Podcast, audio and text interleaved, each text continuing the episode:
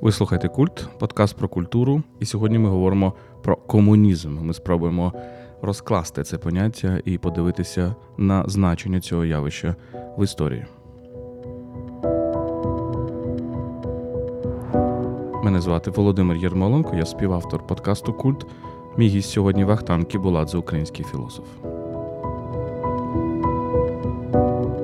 Перш ніж ми почнемо, хочу нагадати, що ви можете нас підтримати на Патреоні patreon.com kultpodcast. Всі ваші донати ми спрямовуємо на закупівлю автівок для ЗСУ.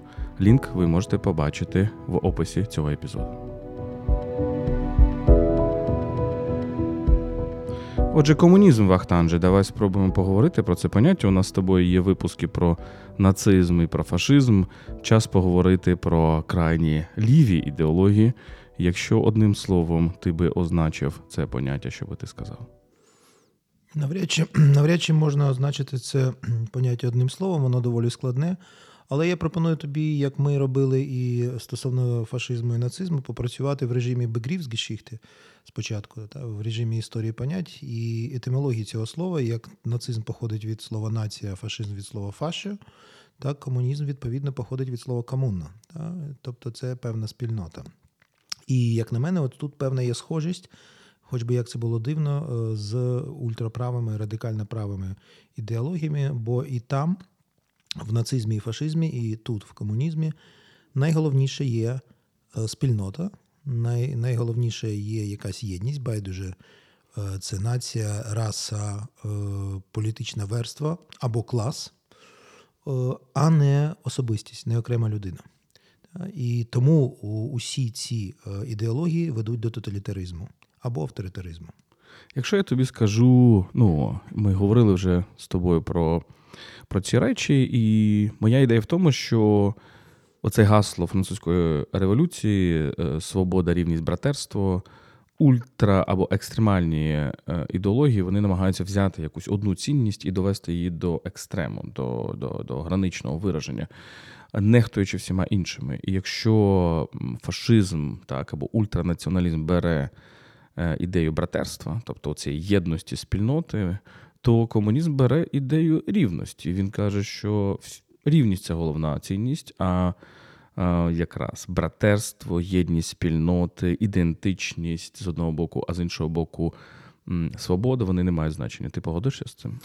Не зовсім.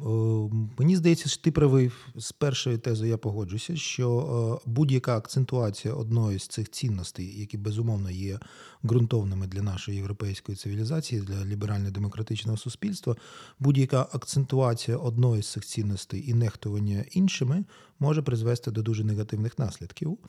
Але е, до таких самих негативних наслідків може привести е, е, редуковане або неповне розуміння кожної з цих цінностей.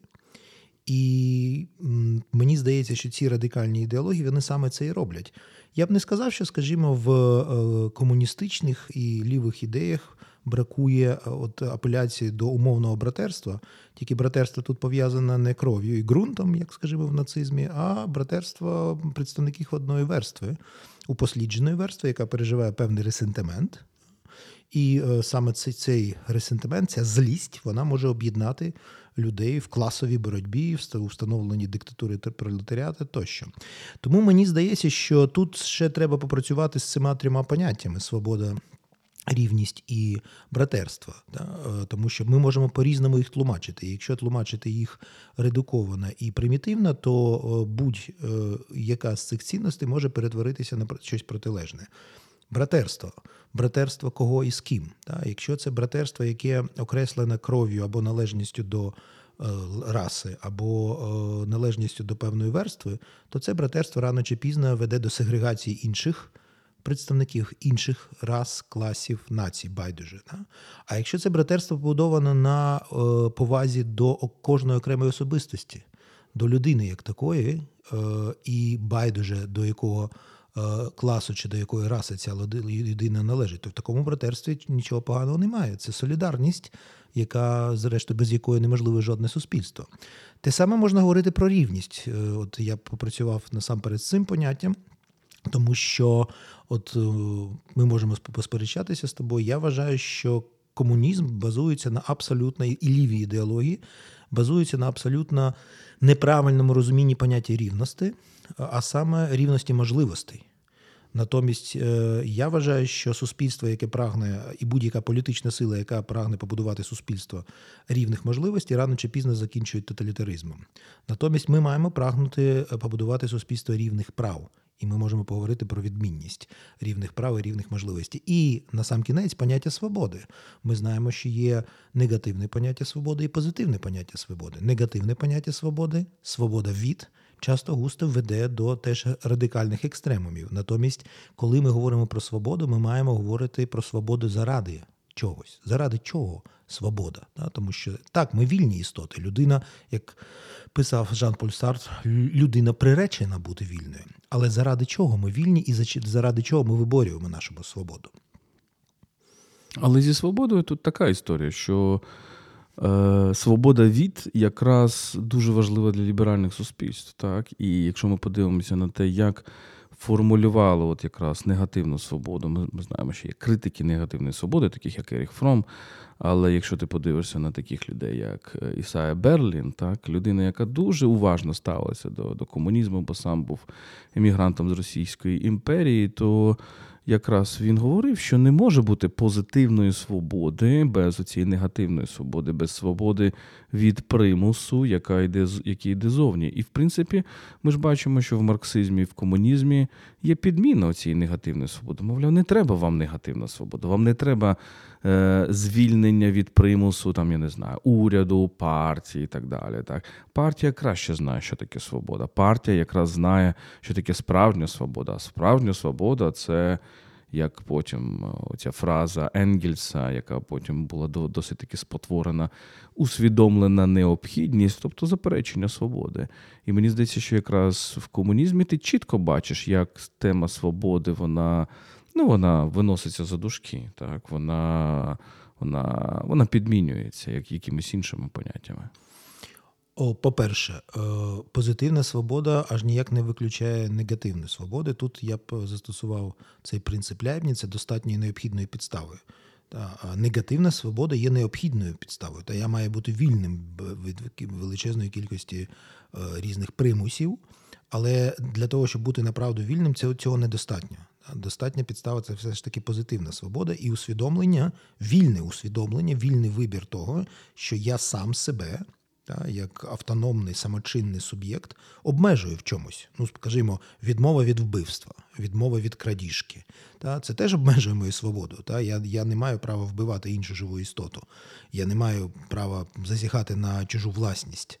Та, е, Це це обмеження свободи, але це свідоме обмеження свободи. Це перший момент. Другий момент пов'язаний з ну, по-перше, це поняття, е, це точніше визначення свободи як усвідомленої, а точніше пізнаної необхідності, приходить е, до марксизму через Гегеля, але цей вислів належить спінозі. І, зрештою, дуже це ідеології, які можуть можуть бути побудовані умовно на спінозизмі і гілянстві, доволі далекі від е, комуністичної ідеології, що вкотре нас переконує в правоті попера. В його е, цьому діагнозі, мовляв, є філософія оракулів. А хто це? Це Платон Гегель Маркс. Е, і які вважають, що можуть узгодити життя з якимись от, ідеями, да, які вони висловлюють, і рано чи пізно чи приведе до тоталітаризму, і це відбувається і в комунізмі. Да. Комунізм починає як емансипаційна е, доктрина, та головна ціль це звільнити людину. А закінчує е, побудовою найжахливішого тоталітаризму у світі, е, який побудували російські більшовики. І якщо говорити, що сам Маркс, наприклад, е, останню країну, яку розглядав, де може бути от втілене його вчення Росією, як таку, тому що для нього вона була нерозвинута варварська і ще далека від от, того індустріального імперіалізму і капіталізму, де могли могли з, з от, зародитися та, е, комуністичні ідеї і комуністичний рух, і, зрештою, перетворити суспільство. Але історія, от е, в історії така зла іронія. Та, І історія пожартувала самим Марксом, і де е, е, марксизм прийняли як керівництво до дії. Та? Це ж Леніна термін, да? що марксизм це керівництво до дії. Тільки в Росії. І туди дуже добре впала ця е, отруйна речовина марксизму, і вона дуже добре взаємодіяла з певними тенденціями глибинними вже е, суто російськими. Про це можна окремо говорити. Тому, е, по-перше, ми маємо розуміти, що в марксизмі дуже мало чогось оригінального. Він багато чого запозичує з попередніх філософських систем, насамперед з гігельянства. По-друге, якщо ми от говоримо про свободу, то направду от е, такий злий жарт в марксизмі е, відбувається, що спочатку це е, емансипаційна ідеологія, але зрештою вона перетворюється на найжахливішу ідеологію поневолення. І парадокс в чому? Що зрештою Маркс розглядав свою концепцію як критику будь-якої ідеології. Німецька ідеологія. Ідеологія стає предметом марксистської критики. Натомість на базі цієї критики була побудована одна з найжахливіших ідеологій. Ну тому що що таке ідеологія для Маркса? Це перекручена форма свідомості. І ми маємо позбутися будь-яких ідеологій. Але як виявилося, люди не можуть жити взагалі без ідеології, і там, де марксизм прийшов на зміну іншим ідеологіям, він сам перетворився на жахливу тоталітарну ідеологію. Ти говориш про цей емансипаційний момент, і тут дуже цікаво, що насправді ж з націоналізмом та сама історія. І ми бачимо цю дистанцію нерозуміння, мені здається. Я не знаю, як у тебе, але у мене постійний такий, от е, коли ми говоримо з нашими там західними друзями, дуже часто вони таких більш лівих поглядів, а ліво, лівоцентристських поглядів. Бо зрозуміло, що коли ми дивимося сьогодні на Європу, ультраліві і ультраправі це наші вороги, так? Але дуже часто навіть в правоцентристах ми бачимо якісь такі захоплення Путіним чи якоюсь сильною рукою і так далі.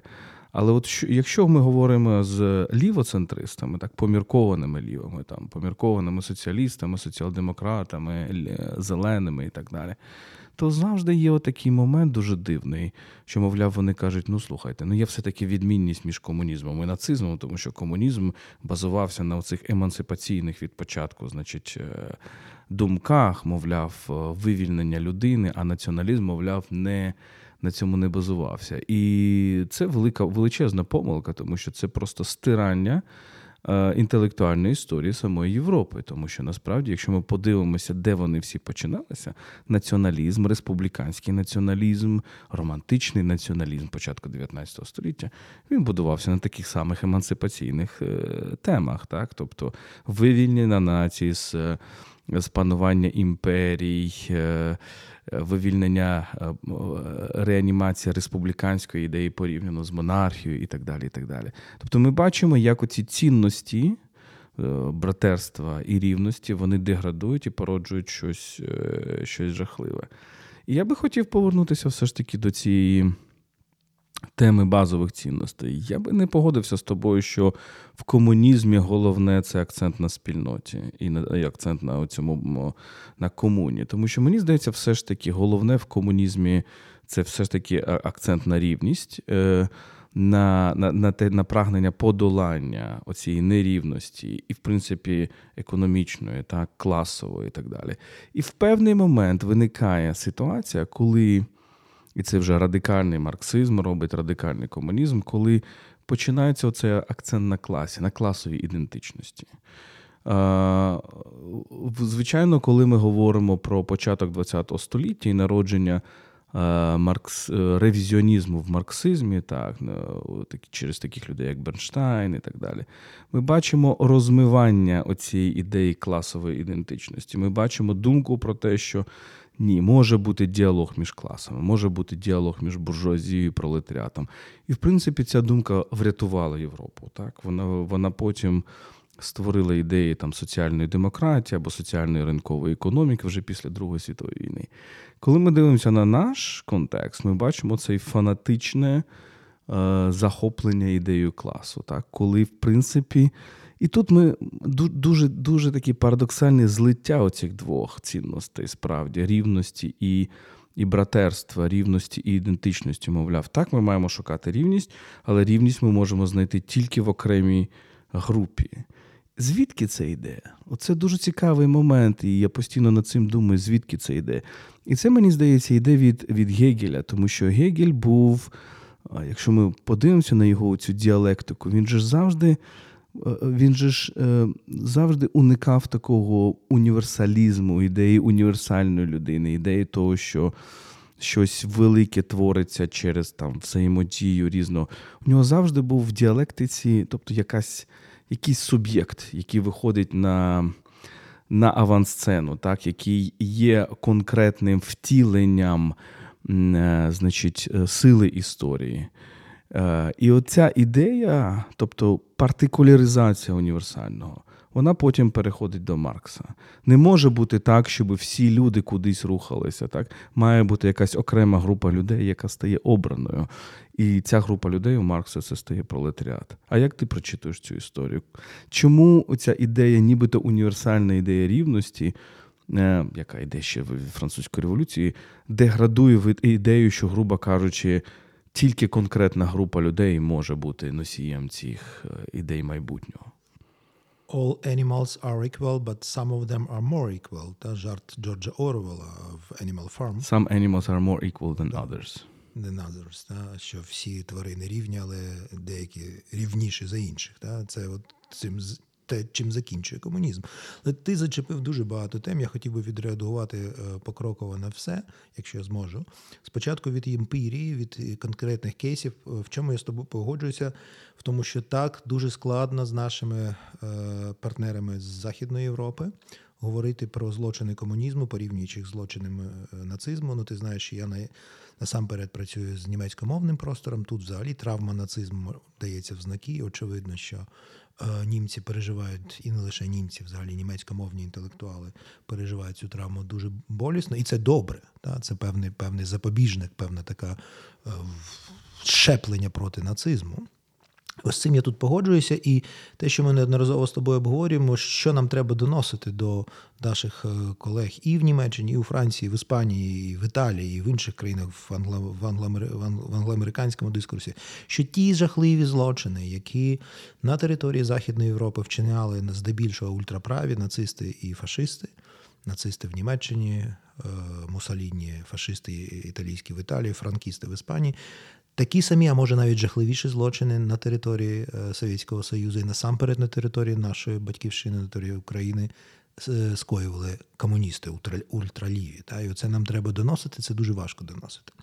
Е, з іншою твоєю тезою я б не погодився, що якщо ми відсікаємо ультраправих і ультралівих, це очевидно, вони не наші союзники. І моя теза полягає в тому, що ми взагалі маємо замінити е, опозицію правих і лівих на опозицію лібералів і радикалів, байдуже якого гатунку ліві чи праві.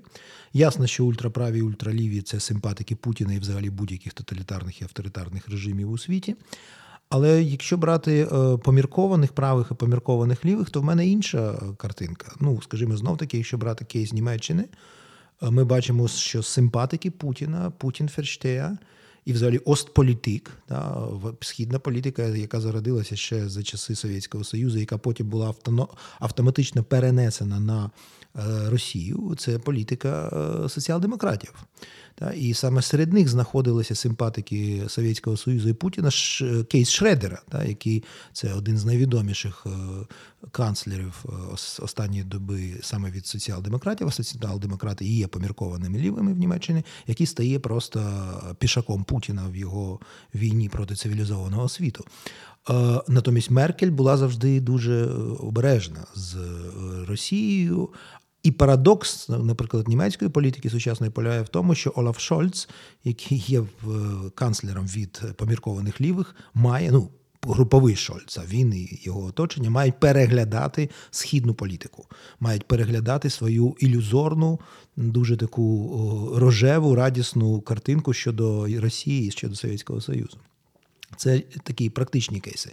Щодо теоретичних, так е, не варто забувати, по-перше, що е, націоналізм теж був таким романтичним е, емансипаційним рухом. Ще треба розрізняти націоналізм і нацизм обов'язково, що часто густо ліві ліві не роблять. Та? Але це тема окремої розмови. Дуже важливою. Може, ми поговоримо колись не про нацизм, а про націоналізм як окрему ідеологію. Щоб я ще розрізняв, теж ми часто про це говоримо: що нацизм це очевидне зло. І я я не не бачу можливості виправдовувати нацизм в жодному разі. Натомість націоналізм ми можемо розрізняти націоналізм агресивний та, і націоналізм захисний. Та, Націоналізм, який слугує захисту певної спільноти, коли ця спільнота загрожена скажімо, як от ми зараз опинилися в тій ситуації. Про це ми ще поговоримо так, в окремому випуску. Окремо, не забувай так. нашу тему. Так, а ми повер... Але ми повертаємося до теми до теми. Але це ж твоя теза, що сьогодні, щоб в Україні бути лібералом, треба бути патріотом, щоб бути патріотом, треба бути лібералом. Це теза дуже важко заходить нашим колегам на заході. Вони не зовсім. Зараз вже починають розуміти після майже другого року повномасштабного вторгнення Росії, але до того це було не дуже зрозуміло. Е, і з цією тезою твоєю, я, до речі, абсолютно погоджуюся в Україні та в нашому кейсі, але про це згодом. Щодо щодо е, того, на що перетворюється марксизм, і е, е, які дві головні помилки тут відбуваються. Ну, перше, я вважаю, що е, марксизм дуже схожий на нацизм, саме тому, що ту роль, яку в е, нацизмі відіграє поняття нації, в марксизмі відіграє поняття класу. І все ж таки класичний марксизм він апелює саме до цінності класу пролетаріату як месії, е, який має звільнити людство. Так само, зрештою, як в нацизмі є обожнення певної нації, яка є месією, яка має от перетворити людство на щось набагато краще. Е, тому тут схожий хід думок просто приписується це різним формам спільнот людським. Я просто намагаюся зрозуміти, звідки коріння цього. Тобто, щоб ми подивилися і справді в цій в цій категорії е, історії ідей або історії понять подивилися на це. Звідки цього коріння? Бо з цією тезою я з тобою погоджуюся. Більше того, це одна з центральних тез моїх плинних ідеологій. Так? Я спробую реконструювати е, свою логіку там. Я говорю про те, що і націоналізм, і комунізм певною мірою ґрунтуються на ідеї на, на християнському міфі на ідеї проходження через смерть, проходження через страждання е, і Воскресіння, того ж я, те, те, що я називаю в книзі е, полігнесійним міфом. І тут ми бачимо ось такий е, розподіл ролей. Що, в принципі, на початку 19 століття велика велика енергія значить, інтелектуалів полягає в тому, щоб знайти, грубо кажучи, колективного Христа. Да? Хто хто такий колективний Христос зараз? А, І для когось це, наприклад, ідея короля, так, для для консерваторів, для когось це ідея нації, і е, для когось це ідея класу. Так? І тут дуже важливо, мені здається, що для таких людей, як Маркс, і це відгукнеться потім в Леніні. І ми, мені здається, маємо це розуміти. Для таких людей, як Маркс, грубо кажучи, е, прогресивною силою історії є той, хто найбільш упосліджений. Грубо кажучи, до раю нас приведе той, хто зараз в пеклі. Оця метафора вона дуже сильно працює. Вона дуже сильно працює для романтичного націоналізму, вона дуже сильно працює для конструкції таких націй, зокрема і української, але це це окрема тема. Так? Але от для Маркса воно дуже сильно працює. Е, і і звідси народжується, воно, звичайно, має коріння у Гегеля і в цій діалектиці пана і раба або пана і слуги, як ми з тобою е, вже говорили минулого разу. Але е, Маркс це бере і створює з цього цілу соціально-економічну ідею. Чому я говорю про те, що це відгукнеться в Леніні? Тому що Ленін, його логіка була така: саме тому, що Росія найбільш відстала, саме тому, що в Росії найбільш відсталий пролетаріат, саме тому вона буде попереду. Розумієш, що ця дуже хибна і дуже дивна діалектична логіка, яка тобі яка тобі тверджує, той, хто найгірший, стане найкращим. І мені здається, ну, ми пам'ятаємо інтернаціонал, так, цей гімн. Хто був нічим, той стане всім. Якщо подивитися на французький оригінал, там трішки по-іншому, але але зміст той самий. Мені здається, в цьому ключ. Як ти думаєш? Давай подивимося е, стереоскопічно. Е, по-перше, е, ясно, обов'язково треба зважати на вплив Гегеля на марксизм і на ліві ідеології, хоча Гегеля ж ніяк не лівий. Так? Гегель краще надається на те, щоб обґрунтовувати консервативні ідеології. Е, але от, е, що, як на мене, е, об'єднує, це такий певний от парадокс полягає в тому, що це певний позитивізм в соціогуманітарному пізнанні, в історичному пізнанні, який практикує Маркс, але теоретичні засади цього позитивізму він запозичує саме в Гегелі. Поясню, що я маю на увазі. От що об'єднує Маркса з іншим філософом 19 століття з Контом? Так? Віра в те, що історія має закони. Причому закони ну, практично такі, як в природознавстві. І ми можемо вивчати ці закони і встановлювати ці закони. А відповідно, ми маємо е, можливість прогнозувати історичний розвиток. От але при тому Маркс знаходить підґрунтя теоретичного такого твердження у Гегеля. Тільки у Гегеля е, це абсолютний дух, який відчужує себе е, у природу і потім повертається до самоосмислення. І тому він, той, хто пізнав, а Гегель вважав, що він пізнав цей рух абсолютного духу може розуміти взагалі рух всієї людської історії і, зрештою, і прогнозувати, куди куди вона рухається. Маркс що робить, якщо дуже спрощувати? На місце абсолютного духу він ставить економічні інтереси. Матерію, він ставить абсолютну матерію. Так, але матерію не в сенсі е, примітивного матеріалізму, скажімо, там е, е, та матерію в сенсі економічних цих процесів, та економічних інтересів, які перебувають в суперечності, причому ця суперечність приходить до антагонізму в капіталістичному суспільстві суспільстві. Як на мене, помилка в чому полягає? Перенесення уявлень з математичного природознавства в сферу історії і політики. Мовляв, ми можемо так само тут встановлювати якісь закони. От нещодавно з цього приводу в мене навіть народився такий афоризм: головний історичний закон, головний закон історії. Що миті може статися будь-що. Тобто ну, про, про що тут йдеться?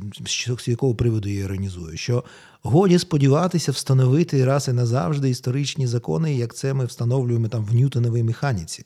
Та? Це редукціонізм стосовно матерії людського життя суспільного. Та? І от це робить Маркс. Але це, вибач, я переб'ю. Це е, є вже у Гегеля, тому що Гегель намагається закони логіки законами логіки пояснити життя. Так він говорить, що у мене якась особлива логіка, у мене логіка діалектична, але все одно це логіка, тому що головне в нього, і це дуже насправді цікаво інтелектуально, бо головне головне для нього це поняття суперечності і поняття протилежності, коли він фактично показує, як щось перетворюється в процесі на свою протилежність, а потім провокує е, народження чогось, що. Е, вважає значить, до до цього А теж е, суперечністю і протилежністю. Отже, ми бачимо спочатку інтелектуальне редукування Гегеля, а потім редукування цього цієї логіки, немов ідеалістичної, в ідею, що вона існує навіть в матеріальному світі економіки. Так, абсолютно. І тому о, теж це ж Ленін говорив, що Маркс поставив Гегеля з голови на ноги, а може навпаки, він все перегорнув до гори Дригом. Байдуже, як на мене, от взагалі цей хід думки він е, не відповідає. Е, людській природі, не відповідає природі людського точніше, природа тут теж це емфемізм, да? не природі, а от сутності чи специфіці, я б сказав, е, е, людської історії, людського суспільства і людини як такої. І оцей економічний редукціонізм, який практикує Маркс, да? коли він намагається, так як Гегель встановлює ці логічні, ну, діалектичні закони розвитку е, взагалі історії, не лише людства, а історії світу. Да? Адже Гегель претендував на те, що він може і природу пояснити в такий спосіб. Маркс пояснює розвиток людського суспільства, і він встановлює, начебто, універсальні закони, які мають діяти усюди і завжди. І відповідно до цих законів ми бачимо, як первісне суспільство перетворюється на рабовласницьке, потім на феодальне, потім на капіталістичне, і має перетворитися на соціалістичне і комуністичне. Але з чим стикається сам Маркс, коли він, наприклад, натрапляє на такі форми економічні, як сучасний для нього Китай і Індія, що він вигадує азійський спосіб виробництва. Даруйте, але він же до того не казав про європейський чи африканський спосіб виробництва, тому що там мали працювати. Або американські мали працювати у ці загальні економічні закони. Сам Маркс визнає обмеженість власної теорії. А якщо ми на сьогоднішній світ подивимося, то Китай і Індія це практично половина людства. І що є в Китаї, наприклад, якщо дивитися марксистські оптики, е, оптик, оптикою через марксистську оптику, первісні елементи первісного суспільства, безперечно, є. Рабовласництво в якомусь специфічному сенсі цього слова. Ну, принаймні, було точно ще нещодавно. Зараз мені важко це говорити. Феодальні стосунки точно є. Капіталізм специфічно сприйнятий Китаєм є, і цим всім керує, начебто, комуністична партія. Тобто є все водночас і так завжди. Тому марксизм взагалі тут не працює. І ну, в цьому мені здається помилковість цього редукціоністського підходу економічного Маркса. Але ми маємо е, ще тут дивитися не лише на якісь об'єктивні системні причини та, і умови появи саме такого вчення, а ще на суб'єктивно-психологічні, мені здається. І отут найкраще надається для опису того, що ти сказав, поняття Ніцше ресентимент. Маркс. Ленін і здебільшого, взагалі, ці ліві радикалі, зрештою, які праві радикалі, це породження ресентименту ресентименту класового, расового, національного, але також суб'єктивного. От парадокс полягає в чому? Що Маркс, як людина, він же ненавидив працю. Він же не роба. Він практично ніколи не працював. Він працював дуже нетривалий час, ну, чимось на кшталт журналіста. Він писав для це відомо для різних е, е, медіа, як ми сьогодні сказали. Але, зрештою, цим він грошей не заробляв на своє життя. Він же жив практично все своє життя за рахунок Енгельса, який був капіталістом, і який заробляв на, на тому, що Маркс і Енгельс критикували. Ви уявляєш, наскільки травматичний досвід власний. Та? І оцей досвід ресентименту він породжує доволі радикальну ідеологію Марксову, і Ленін те саме. Ми можемо дивитися на його суб'єктивну історію та страту брата старшого, якого якого, якого він дуже любив. Та, е, е, Певною мірою це також ресентимент, як ми тепер розуміємо, не лише класовий, це ресентимент ще національний. Та, Тому що Росія, тому що Росія весь час упосліджена. Росія це те, зрештою, що сьогодні ми чуємо, що Росія вкотре має встати з колін. Та, А хто поставив Росію на коліна? Та, Чи не сама Росія сама себе ставить постійно на коліна? Тобто тут змішано дуже багато ресентиментних настроїв. І от всі ці ліві е, ідеї, вони, вони постійно, повсякчас пронизані цими ресентиментними настроями. І, е, зрештою, ресентимент це неусувний елемент е, людського суспільства історії, як це показав Шелер е, в творі Ресентимент в будові моралей. Але де загроза? Де ресентимент не усвідомлюється, де ресентимент як суб'єктивний і індивідуальний, так і соціальний, або класовий, або расовий, перетворюється на доктрину і на програму дій. І тоді, е, зрештою, це виглядає як е, така жахлива помста, причому не просто помста конкретному класу чи конкретній расі, а помста світу. Тому що от е, я упосліджений, як ти кажеш, так? хто я? Представник певного класу, або представник певної раси, або представник певного народу, нації, держави тощо. І тому я маю право, як упосліджений, знищити все навколо себе. І оце волання, скажімо, сучасних ідеологів е, Росії, що навіщо нам світ, в якому не буде Росії, це також дуже ресентиментний настрій.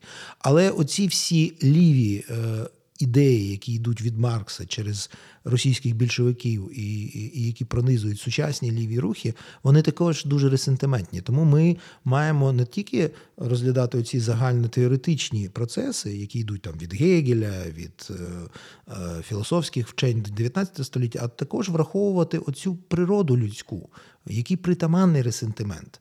Єдине, що ми, як філософи, як інтелектуали, маємо його виявляти, критикувати і деконструювати, а не е, насичувати його жахливою енергією наші ідеологеми. Як це зробив Маркс і Ленін, скажімо. Ну і дуже важливе питання це де закінчуються ресентименти, починається емансипація, так тобто боротьба за рівність і справедливість, бо тут дуже часто тонка межа для наших слухачів. Просто Хочу пояснити, що ресентимент, ми постійно торкаємося цього слова в наших випусках, і ви можете окремий випуск про Ніче послухати з Тарасом Лютим. Ресентимент я би визначив як помсту слабких, так? або дуже часто це прихована помста слабких. Ну тут треба треба уточнити. От я сказав слово помста, і ти повторив ні, тому що коли відбувається помста, ресентимент згасає. Тому що е, помста певною мірою розряджає енергію ресентименту. От Це дуже е, слушно помічає Шелер. Да?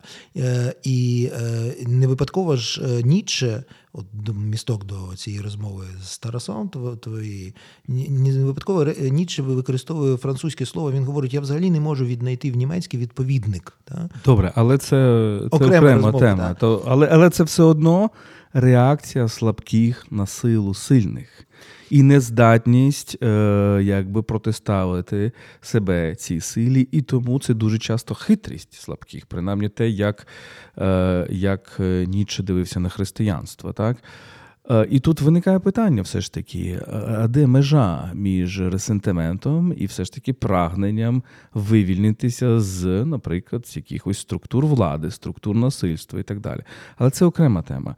Мені е, я би хотів зачепитися за цю тему, все ж таки, Марксової ресентименту. Це дуже цікаво, бо є ж ще один елемент, якраз його теж національний, єврейський елемент. Так?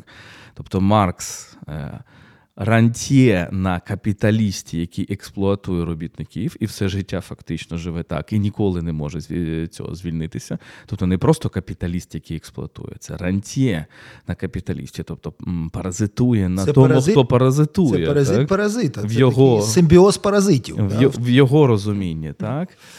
А з іншого боку, його дуже складні стосунки з власними єврейськими коренями. І маємо у Маркса, в принципі, дуже антисемітський текст, який називається До єврейського питання. І він насправді, якщо вчитатися в нього, він дуже страшний текст, тому що в ньому, і це дуже неприємна історія, думаю, для класичних марксистів, ми можемо в ньому шукати коріння нацистської концепції юдео-большевизму, тому що фактично. Маркс відповідає на тих, хто критикує єврейську релігію, єврейський спосіб життя, але каже, що коріння глибші, коріння в цьому в цій єврейській економіці, так? в тому, що євреї, значить, живуть як банкіри, як рантьє, як. Е, як люди, які заробляють на на, на тому, що дають гроші іншим, і далі йдуть дуже небезпечні штуки, якщо так вчитатися в це, тому що фактично ми бачимо ідентифікацію єврейства і капіталізму у Маркса. Тобто це така боротьба проти е, своїх власних корінь. І важливо, це теж, е, теж про що я пишу в плинних ідеологіях, е, те, що одночасно оці учні Гегеля, оці молодогегельянці, вони ж розпадаються в 840-х, 50-х роках фактично на дві течії. Вони говорять, що ми не приймаємо тезу про абсолютний дух, ми приймаємо структуру мислення Гегеля, але не приймаємо його ідеалізму, і ми шукаємо основи в матерії. Але для Маркса це була матерія. Е, економічна, а для деяких інших людей, як Отто Бауер і інших, це була матерія біологічна. І тут ми починаємо оці коріння непомітні між фактично марксизмом і нацизмом. Всередині 19 століття вони дуже важливі. Але Молодогігільянством хотів... і і нацизмом. Так.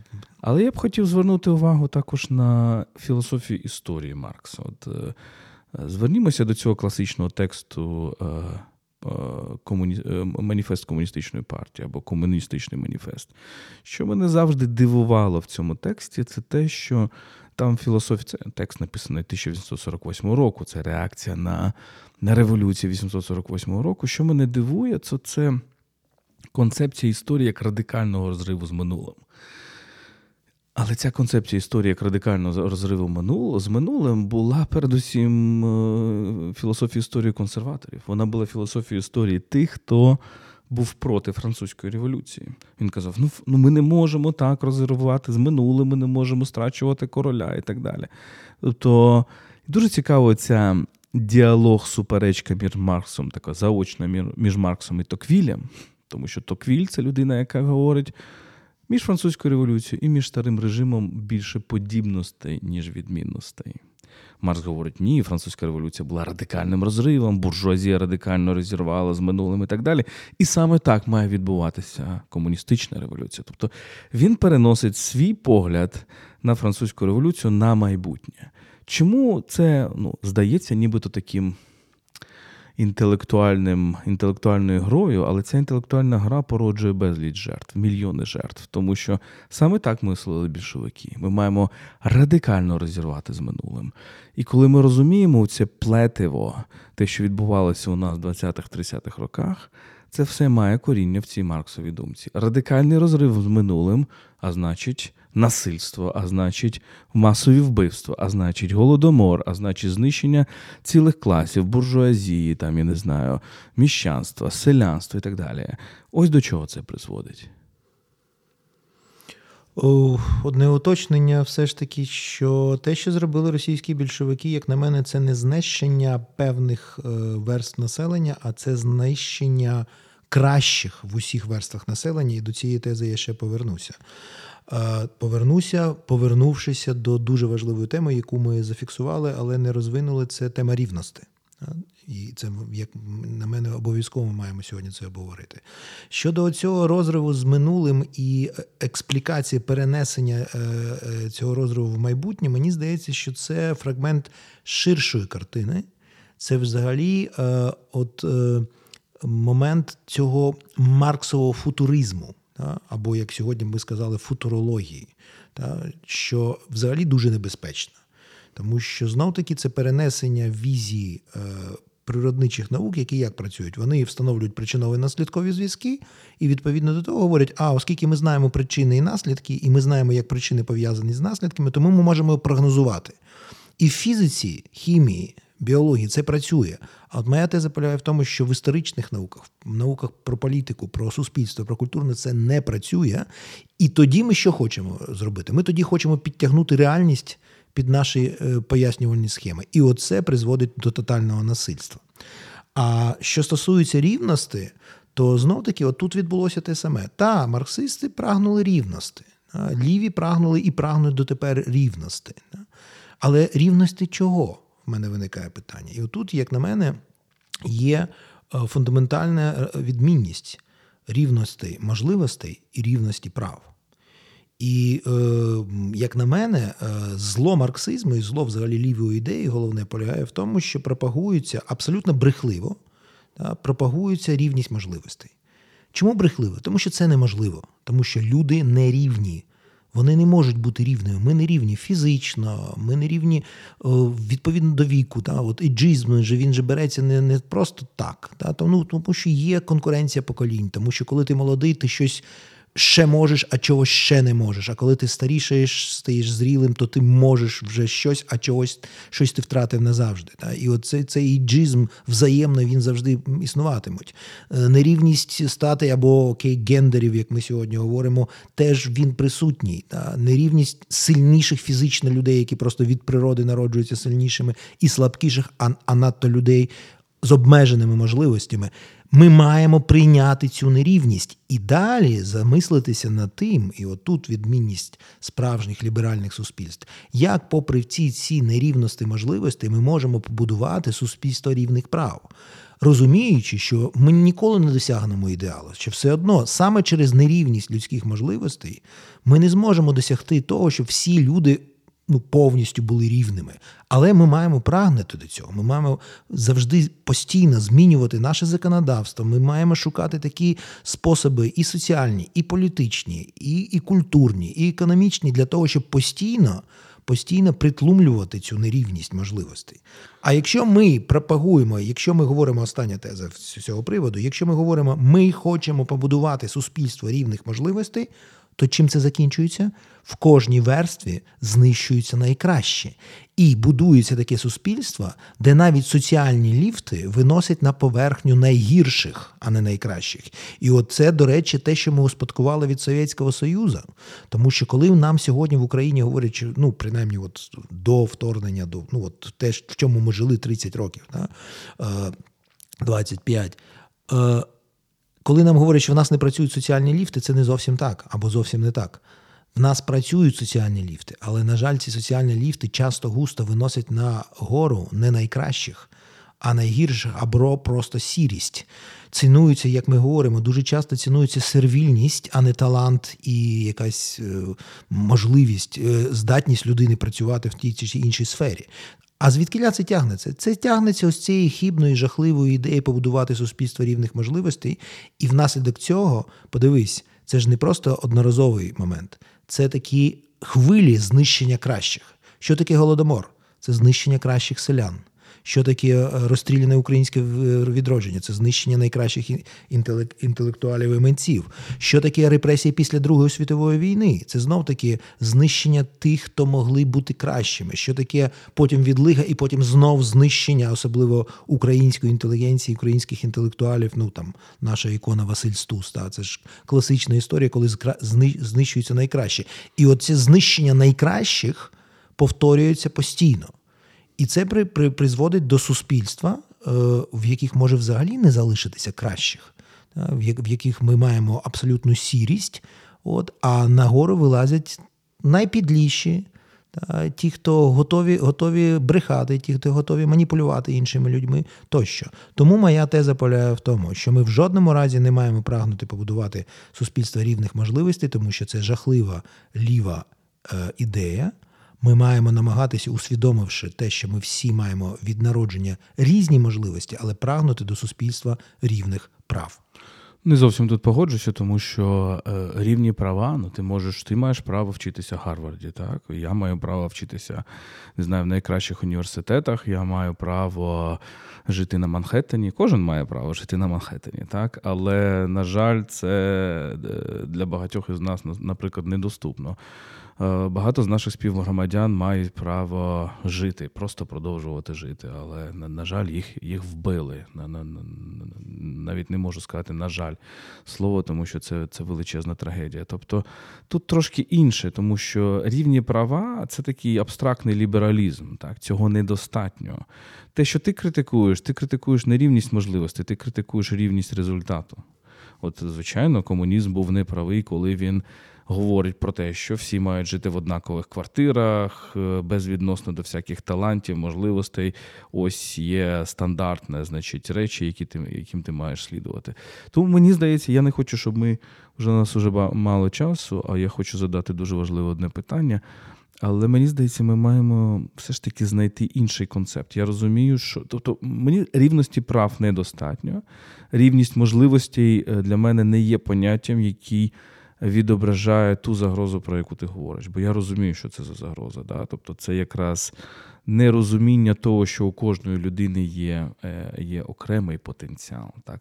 Тобто, це не занурення в те, що кожен індивід має якісь. Якусь все ж таки свою сутність, так е, ми тут антиекзистенціалісти, так, яку він або вона прагне реалізувати. Але я пропоную, що ми цю тему взяли якось для окремої розмови. Питання, яке я хочу тобі наостанок задати, ми записуємо цей випуск в День вшанування жертв голодоморів. Отже, голодомор для нас, голодомори для нас це один із елементів найважливіших, мабуть, через які ми промислюємо е, комунізм. Е, що для тебе цей злочин? Що він означає? Перш ніж відповісти, я все ж таки відреагував би на те, що ти сказав, дуже коротко. Е, я абсолютно з тобою погоджуюся, що абстрактні права це лише абстракції, їх треба насичувати конкретним соціальним змістом насамперед через функціонування соціальних інституцій. Це очевидно. Е, але щодо можливостей, я б сказав так: існує і внутрішня дискримінація. Я дискриміную певні свої можливості заради досягнення чогось іншого.